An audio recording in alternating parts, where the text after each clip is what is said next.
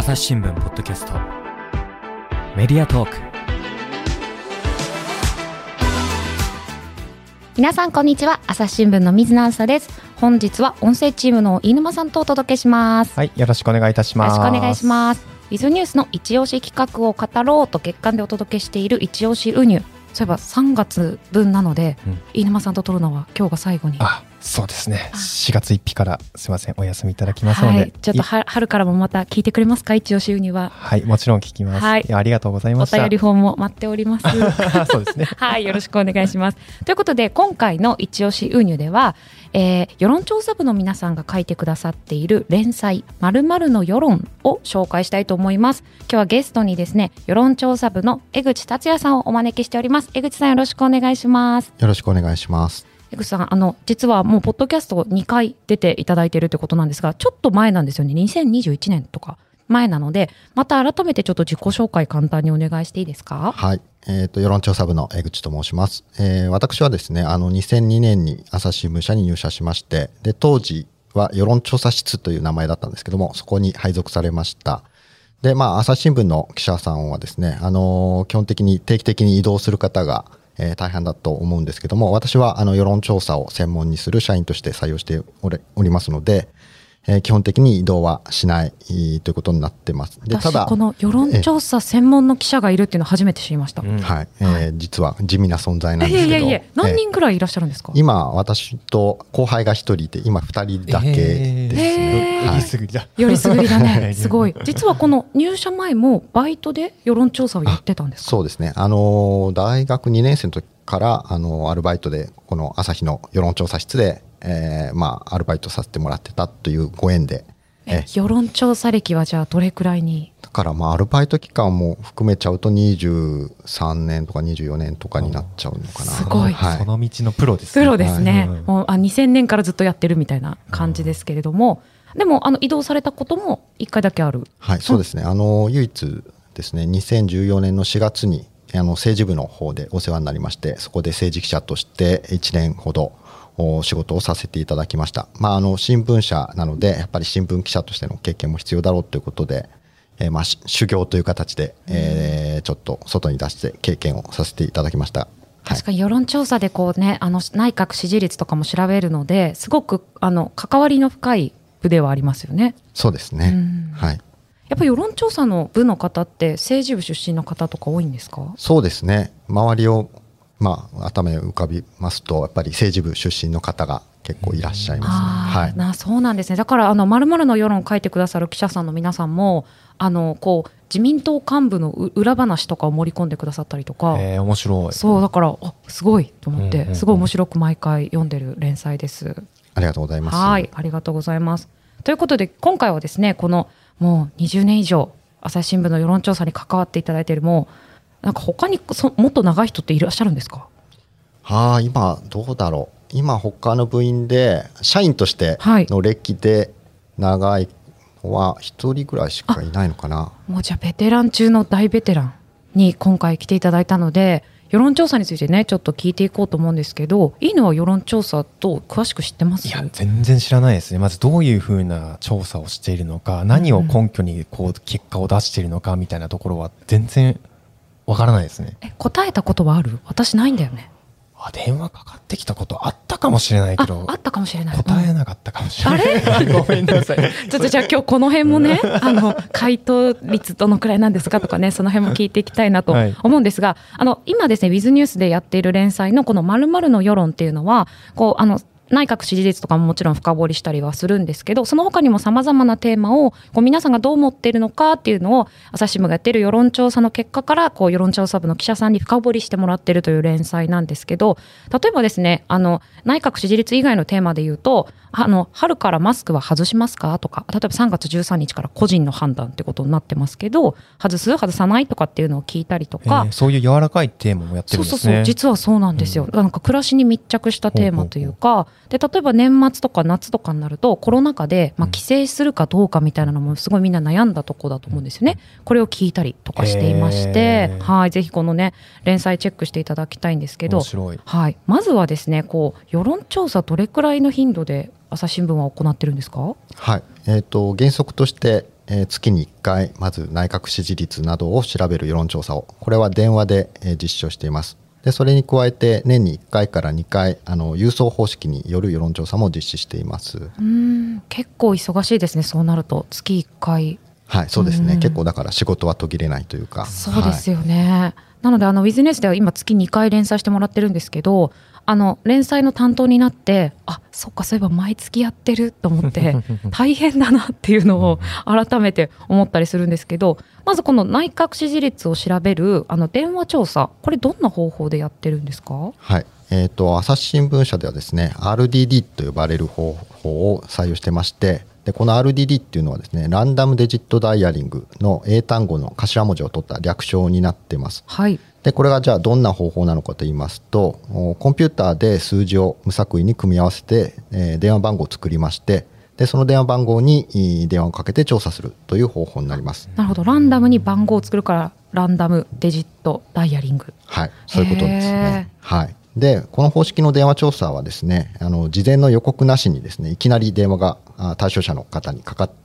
かかりますので、うんうん。えっ、と驚かれてやっぱり不審に思われてかしもう思われてしまうかもしれません。飯沼さんですね。多分不審に思いました、でやっぱりこれはですねあの名簿とかからこう個人情報をこう調べてなんか電話をかけてるっていうわけではなくてなので、えーこちらとしてもですねどこの誰につながってるかっていうのがわわからないという状態なのでまあ、ちょっと予告はしようがないとしようがないですね、はい。だから事前にこう飯沼さんちょっと後ほど世論調査でお電話かけていいですかとか聞くわけにもいかないっていうことなんですね、はい、そういうことなんですね。ああなるほど。これあのよくあのヤフーコメントとかでたまに見かけるんですけどあの電話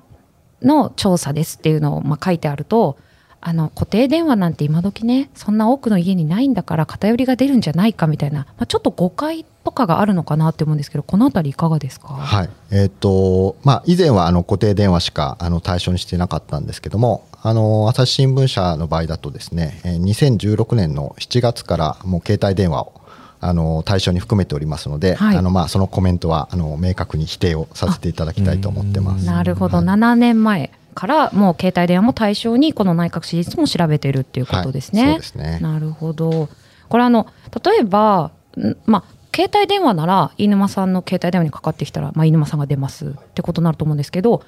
例えば私実家だと4人家族で実家の固定電話にかかってきた場合ってどうなるんですか？はい、えーとですね、その場合はですねやっぱり最初にこう電話に出られた方を対象にするっていうわけではありません。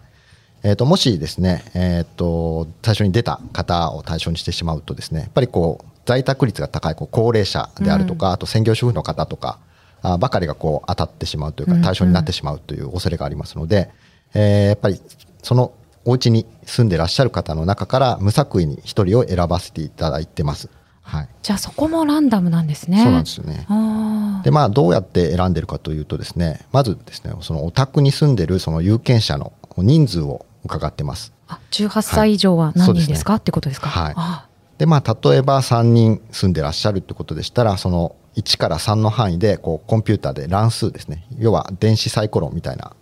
えーイメージで、えー1から3の数字をこうランダムに選んで例えばまあ2が出た場合は、うんうん。じゃあ3人いらっしゃるうち年齢が上から2番目の方にご協力をお願いしたいのですいませんいらっしゃいますか？という方で電話を代わってもらうという流れになります。すごい細かく決められてことまでやってるんですね。そうなんですよこれかなり調査大変そうだなと、大変ですよねこれ。うん、思っちゃいますね。なんか聞かれた方もなんかなんでこの人18歳以上の人数聞いてるのって 思うかもしれないですけど、こういうふうにこうあのちゃんとランダムにするために聞いているっていうことなんですね。はい、そうなんです。うんなるほどな。これあの電話ってあのあれですか？人がかけてるんですか？はい、そうですね。えーっと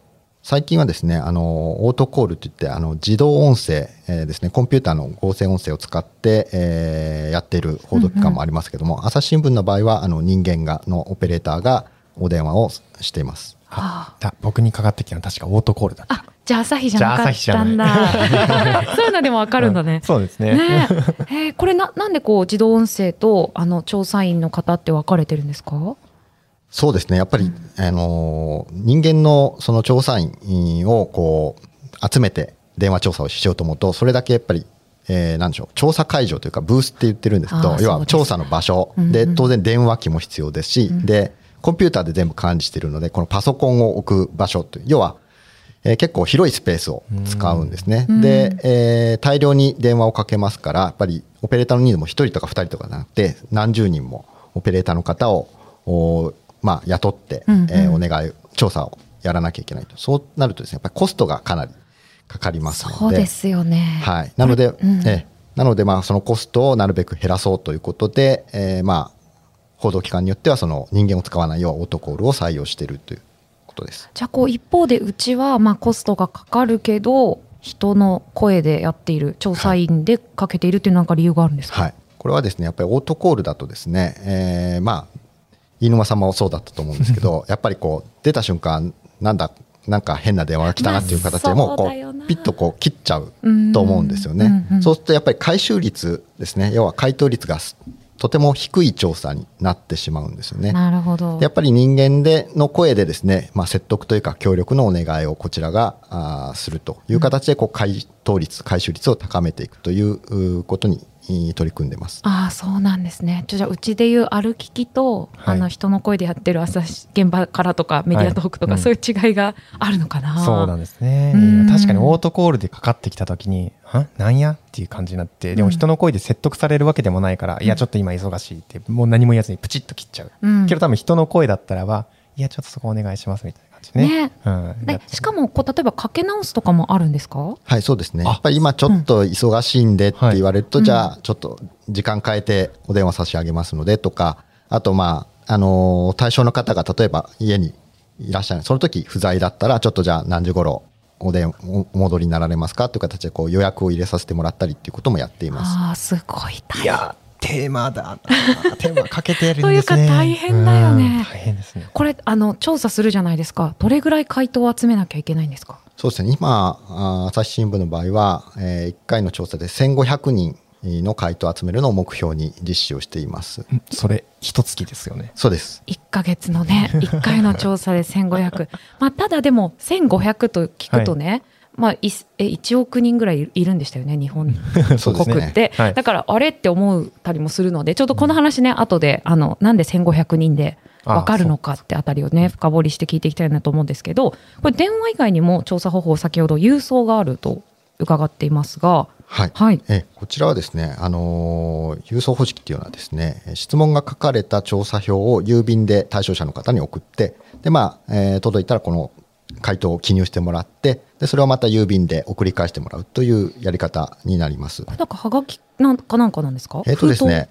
えーまずですね、えー選ばれた方には調査をお願いしますという形で、えっ、と、まずはがきで、えー予告のあ郵送の場合は予告があるんですね、はい、えっ、とですね、そうなんです。えっ、と、郵送の場合はですね、あの対象となる方は選挙人名簿という名簿からですね、えー対象者の方を選んでます。私これ入社の時にはい。選挙人名簿から、うん。その調査を送る人のピックアップするってやったことあります。えそうなの？人でやってたんですか？なんかあの私が入社した頃まだ面接調査っていうのをやってたと思うんですよ、はいあのはい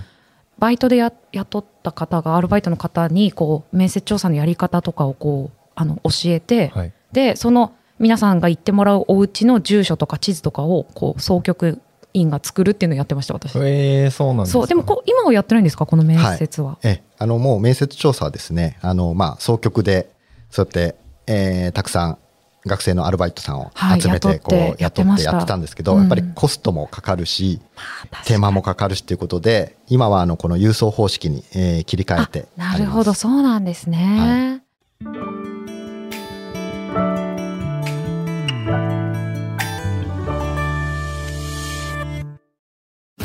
ながら聞きできるポッドキャストって私の生活スタイルにちょうどいい。朝日新聞のニュースレターに登録すると編集者が厳選したニュースがメールで届くよ。思いがけない話題にも出会えるよね。ちょっと新しいニュースの読み方。朝日新聞。じゃあこのあの免あの選挙人名簿からあの郵送を送る人ピックアップするってことなんですけどこれなんか法律で OK ってされてるんですよね。はい、そうですね、あの世論調査が目的ということであれば、この選挙人名簿っていうのは閲覧が認められています。で、まあ、正式なあの手続きをちゃんと取ってですね、で名簿のお名簿をですね現地にこう見に行って、うんえーで、えー無作その中からこう無作為にランダムに対象の方を選ぶという作業をやっています。この無作為に選ぶ作業も大変そうですね。そうなんですよね。やっぱりこう名簿紙で紙基本的にこう紙で管理されているものなので、えーやっぱり現地に行ってこう閲覧をしなければならないので、こう遠隔で例えばオンライン上でこう閲覧できるというものではないので、なかなかこの作業も大変です。そうですよね。なんかすごいでかい名簿をすごいこうめくって、でなんかこうそれこそランダムなので、はいか等間隔にこうピックアップしていくんですよ。だからそれがずれちゃダメってすごいあのその世論の方からレクチャーを受けているので、ずれてはダメだっていうので すっごい一生懸命ピックアップした記憶があるのでこれをゆ郵送の時はまだやってるんだと思うと大変です選ね。挙管理委員会の部屋なんてね、普段人が来るところじゃないから、そんなね、見るっていうスペースないんですよね。何回か行ったことありますから。本当になんかえでしかもドキドキするんですよ、うん。こうあのすごい個人情報じゃないですか、ねはい。だからね管理もしっかりしなきゃいけないっていうので。何しに来たって見られるし。そうそうそうそう。本当そうですねえー、じゃあこの予告のおはがきまず送ってその後どうなるんではい。すか、。でその後はですね、調査票が入ったあの封筒を、えー送らせていただいて、はい。でその中にこう返信用の封筒とか、あと謝礼品とかあーが一緒に入っていますので、まあ、それを受け取って、えーうんうん。こう調査にこう記入をしてもらって、で返送してもらうと。ああなるほど。これねあの、ま、前回のポッドキャストでもこの謝礼品の話があってあの先に送っちゃうんですねって神田さんも驚いててはい。私もなんか送ってもらったらねあのペイペイポイントいくらとか なんかそういう方が 楽だったりするのかなと思っちゃうんですけどそれはやらない？そうですね。やっぱり、あの調査にえーこう協力してもらったらっていう形だと、やっぱりどうしても回収率があそんなに高くならないのでよりまあやっぱりこちらとしては回収率、たくさんの人に協力してもらいたいということで、もう回答しなくても、もう謝礼品を送ってしまうという形でやっています。なんかボールペンとかなんですか？えっ、とそうですね、ボールペンとあと図書カードあの500円分をへ入れー。て、えー今やっています。そうなんですね。いいいなーって思っちゃったね、うん。届いてこないな、まだ。で郵送もねまだちょっとはい。私電話も体験したことないので、いつかやってみたいなと思うんですけど、この今私たちの会社ではなくなってしまった面接方式っていうのは残ってる報道機関もあるんですか？そうですね。えー、と今ではですね時事通信さんぐらいしか面接調査ではやってないですね。ああ、はいそうなんですね。いやなんか聞いてるだけでも本当に私のすごく苦手な事務作業がすごくたくさんありそうだなっていうね。ねいう気がするんですけどいやーあの例えばなんですけどこう、まあ、電話調査郵送調査それぞれよしあしあると思うんですけど、まあ、こういう場合ちょっと電話調査向かないなとかこういう時は郵送がいいなとかっていうのはあったりするんですか？そうですね。やっぱり電話調査だとこう要はいきなり電話かかってきて電話口でこう、えー調査にご協力くださいっていう形でやるのでやっぱりこうなんでしょう長時間こう対象者の方を拘束するわけにはいかないので、やっぱり質問の数せいぜいまあ多くても15問ぐらい。うんまあ、要は10分ぐらいでこう、10分15分ぐらいで終わる分量おになります。それに、で、耳でこう質問文と選択肢をこう、お聞き取ってもらうので、たくさんこう選択肢、例えば選択肢が10個とか20個みたいなことを 電話口で言われても、うん。まあ対象の方も覚えてられないですから、うん。そういった質問はやっぱりできないですね。でも、郵送調査だとですね、やっぱり、まあ要は紙で書いてあるものをこう自分の目で、えー読んで、えーやってもらう調査なのなるので、はい。まあ、えーまあそれそれでもえ選択肢がそんなに多すぎるとやっぱり分かりにくくなってしまいますけども、まあ、電話調査よりもこう込み入った質問であったりとか、うんうんまあ、こうもうちょっとこう選択肢が多いような質問も郵送調査だったらできるという、まあ、そういうなんでしょうね使い分けっていうのはやっています。なるほど確かに複数回答とかも書面の方がしやすいかもしれないですね。そうですね。うん。電話調査だとやっぱりどうしても一つしか選ぶ一つ選ぶ方式の質問しかできないので、うん。はい、えーじゃあ月1回のその世論調査の時に郵送と電話どちらか一方で、まあ、毎回決めてやってるみたいな形なんですか？そうですね。基本的に、えー電話調査では内閣支持率をこう毎月こう定点観測するという意味でやっているのでどうしてもこう政治寄りのテーマが多いですね、まあ、あの先ほどご紹介いただいたようにマスクについて聞いたりというのはありますが基本的には政治が多いです。でまあ、一方郵送調査は、まあ、政治ももちろんやりますけどももうちょっとおそれこそ憲法であったりとかあとまあ最近だとコロナについて、えーやったりとかですね、まあ、そういうちょっと生活にも寄ったような質問テーマというのが結構選んで、えーやっています。なる。ほど。じゃあそういう質問をしたい時には輸送を選んでやってるんですね。そうですね。あのこのえっと以前にいただいてたメモであの地域を限定した調査もやってらっしゃるっていうふうに伺ったんですけど全国調査じゃない場合もあるんですか？はい、そうですね、うん。例えばですけども沖縄の基地問題であったりとかそうですね、ええ、それこそあとオリンピックがあったりもしたので都民だけこう対象に、えー例えば東京五輪さん開催に賛成ですかとか、えーそういった質問をするためにこう地域限定のお調査っていうのもやっています。はいこの場合だとやっぱちょっと携帯電話で聞くっていうのはちょっと難しくはなりますか？そうですね、うん。あの携帯電話にはですね、えーっと地域情報ですね、えーがないので例えば固定電話の番号でしたら東京だったら03とかっていう形でこう市外局番市内局番があるのでこう電話番号を見ただけでどこにの地域にかかるかっていうのが分かるんですけども携帯番号だとこう090っていう形しかなくてですね地域情報が一切ないので、例えば東京を調査しようと思っても東京都だけのこう携帯番号っていうのは作ることができませんのででね、なので現状ちょっと地域調査では携帯電話を対象に含めるのはちょっと難しいかなというふうに思っています。なるほどやっぱだからそのテーマとか場所とかそういう本当ケースバイケースで使い分けてるっていうことなんですね。そうですね。うーんあの先ほどですねこう、まあ、1500件を目標にあの電話調査では集めるっていうことだったんですけど、まあ、すすごいたくさんの日本国民がいるのに1500人で本当に世論と言えますかと、うん。飯沼さんはどう思いますか？違うんじゃないでしょうか。と思っちゃうんですがね、ちょっとうん。1500って聞くと、まあ、実際に集めるとなると本当に多いアンケート数だと思うんですけど、うん。でもこれが世論と言っていいんですか？はい。はい。これはまあ大丈夫ですと。おおーでただですね、はいえー前提があってはい大丈夫なのはですね、無作為ランダムに対象者が選ばれていれば大丈夫ですよっていうことなんですね。はい。でやっぱり数もまあ大事なんですけどもそれ以上にですね対象者の選び方っていうのが重要になってきます。私なんかこれで思い出すのが例えばツイッターとかでよくアンケートをこうやってで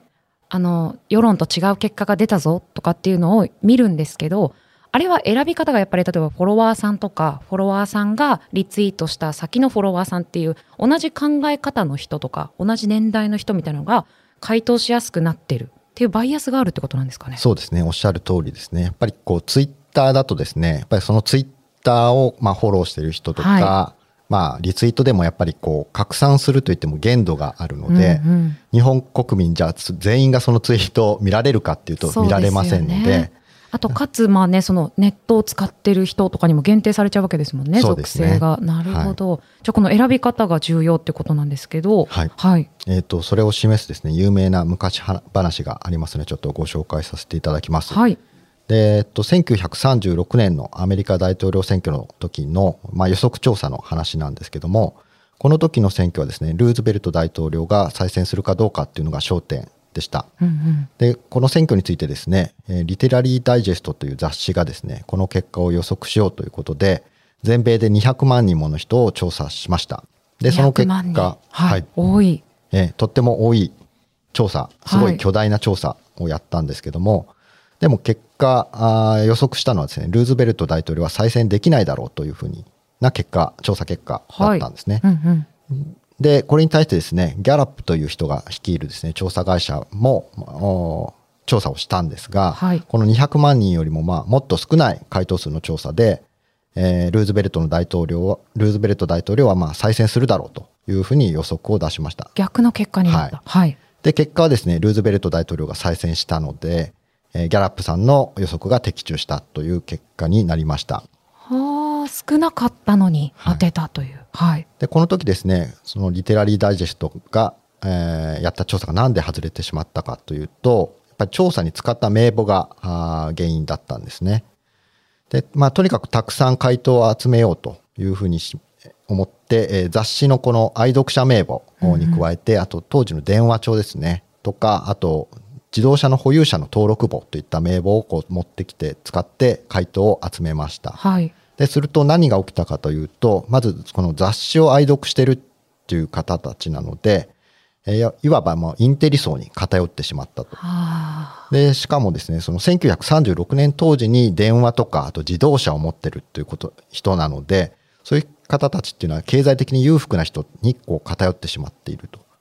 いうことで、えーこの調査で200万人もの人を集めましたけども、集めたのはこうアメリカの中でいわばこう恵まれたあ人たちばかりの意見という形になってしまって、こう選挙結果と食い違ってしまったということなんですね。へえ、これはでも、あの、素人だとやっちゃいそうな感じがしますよね。数集めればいいだろうって思っちゃいがちですよね。買っても偏ってしまったんですねね。んそうなんですね。で、まあ、この時予測を的中された、させたギャラップが使ってたのがですね、割り当て法という方法だったんですけども、この方法もその12年後のおアメリカ大統領選ですね、1948年の大統領選挙の予測で失敗をしてしまいましたあ。うまくいかなかった。ええはい。これはなぜかというとですね、割り当て法っていうのはですね、まあ性別だったり年齢、それからあと地域とか、あとアメリカだと人種とかでいった、そういった構成比が、要は実態の構成比とこう合うようにこう調査をするという方法になります。なんか一見良さそうですけどええね。そうなんでですよね。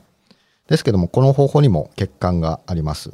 で、どんな欠陥かというとですね、調査員はですね、こう言われた通りのこう構成比さえ男男性か女性かとかうんうん人種とか、そういったものさえ守ればいいので、えー調査対象者をこう選ぶときに、えーなんだかやっぱり感じが悪い人とか、えーいるとですね、その人にはちょっと声かけづらいからやめとこうとかですね、うんありえますね。あるあるうんでやっぱり忙しそうにこうしてる人にはやっぱりちょっと遠慮しちゃって声がかけにくいという形ははになってしまうので、するとですねこう結果的にやっぱり調査にこう協力してくれやすそうな人ばかりにこう偏ってしまったというわけですね。優しそうな人ばかりが答えたみたいな、そうですね。そういうことになっちゃうんですね。これあの街中で私たちもあの声をかけて取材したりするじゃないですか、はいあの今度の衆院選どう考えますかとかどの争点を大事にしますかっていう時もいや私もちょっと優しそうな人をね 声かけてたと思いますね。そうですよねえね。振り返るとね、うんあじゃあやっぱりあの今やっている世論調査っていうのはこういうわけにはいかないということですね。はい、そうですね。うんやっぱりこう調査に協力してくれやすい人ばっかりこう選んでしまうと、まあ偏ってしまうので、でまあこういった偏りがこう起きないように選ぶっていうのが無作為ランダムに選ぶということですね。どんなにこう気み気難しい人が当たってもこうなんとか説得をして調査に協力をお願いするという。でまあ誰もがこう公平に選ばれる可能性がある選び方というのが重要になります。ああ、それで電話番号を無作為に作るっていうところになってるわけですね。いえ、でもこれすごいオペレーターさんの技能が問われそうですね。うん。そうなんですよね。ねえなるほど。じゃあまあ選び方はまあ重要ですと。選び方で偏りがないようにしましたよと言っても、まあ、じゃあそれで本当に1500でいいんですかというところに戻るんですけど、こちらいかがですか？はい。えー、とじゃあ数の話に戻るとですね、はいえー例えばですけど無作為に選んだ1000人が回答した調査の誤差っていうのは統計学的にこう、えー計算するとですねプラスマイナス3%ぐらいになります。でまあこれはすごくざっくりした説明で本当はもっと細かい説明が必要なんですけどもこれを説明しだすとここで統計学の授業をしなきゃいけなくなってしまうので やめここてください。ではちょっと、えー。勘弁してください。サクッとはい。上積みをいただく感じで。えーはい。あでもそうなんだ。うん。で仮にこれを倍のこう2000人が回答した場合で誤差を計算するとですねこれがプラスマイナス2%くらいなのではあ。1ポイントくらいしかこう誤差は小さくならないんですよね。倍調べてもはい誤差が2分の1とかもっと少なくなるってわけではないんですね。はい、そうなんです。でもさらにこれをじゃあ3000人にしたとうんうんしても誤差はですねプラスマイナス1.8%なのでもうほとんど変わらないとうーんいうことなんですよね。うんうんうんなのでこう調査する人数を増やしてもこんだけしか小さくならないんですね。なのにこれだけ例えば3000人に増やすとですねその分当然手間とかもかかりますし当然金銭的なコストも増えてしまいます。うんうんなのでまあ費用対効果を考えるとまあ多くても2000人ぐらいかなというのがあーまあ、落としどころというかあーなんですよね。すごいここまで練られて調査がされたの知らなかったですね。知らないですね。そして統計学ってなんかすごい学問を生み出してるんですね。うーんうんすごい。これやっぱり統計学学ばれたんですか？江口さんは。えー、と大学でも一応選択科目だったんですけど、はい。統計の授業は取ってましたが、はい。まあ、当時はでもあの専門では統計専門ではなかったので、うんうん。あのそんなに真面目には勉強してません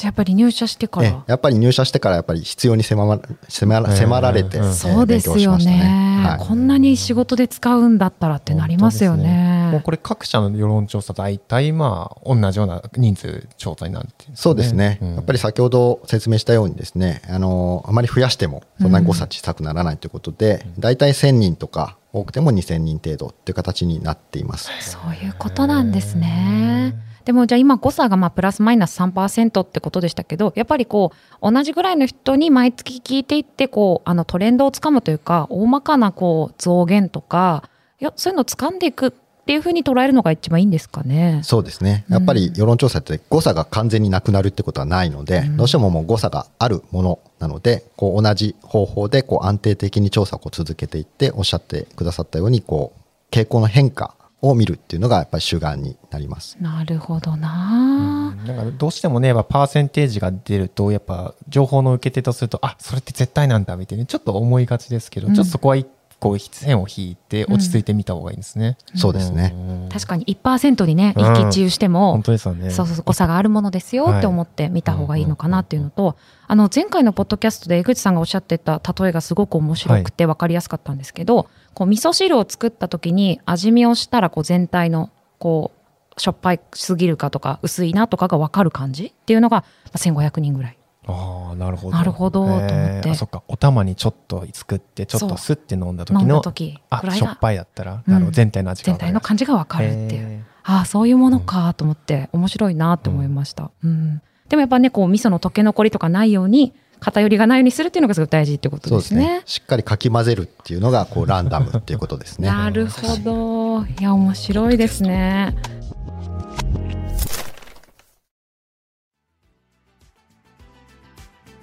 お話の途中ではございますがこの続きは次回お送りいたしますはいということで一押しウニュえー、〇〇の世論を世論調査部の江口さんをお招きしてお届けしてきました江口さんお知らせがあったらぜひお願いいたしますはい。えっと、世論調査っていうのはですね、やっぱり回答者の方のご協力なくして成り立ちませんので、まあ、朝日新聞に限らず、他の報道機関、ああと自治体なんかも調査を実施していますので、もし対象に選ばれたら、ぜひご協力をいただけるとありがたいです。本当ですね。あの、もう全力で協力したいなと今回聞いて思いましたし、あの、こういったね、世論調査に答えて、まあ、あの、自分たちの意見が、あの、政治家に、はい、政治に反映されたり、まあ、自治体なのに回答したら自治体の制度がね、変わったりとか、なんか自分たちの社会を良くしていく一歩にも、もしかしたらつながるのかなと、今日聞いてて思いましたので、ぜひ聞いているね、皆さんは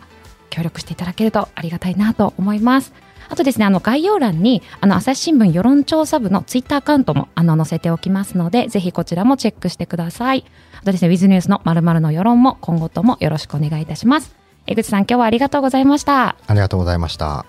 リスナーの皆様、最後まで聞いてくださってありがとうございました。えー番組の内容が書いてあるところを概要欄と呼んでいるんですけれども、あの、こちらにお便りを送れるフォームの URL がございます。ぜひそちらからですね、今回のあの番組のご意見、ご感想をお寄せいただければ嬉しいです。朝日新聞ポッドキャスト、朝日新聞の水野朝がお届けしました。それではまたお会いしましょう。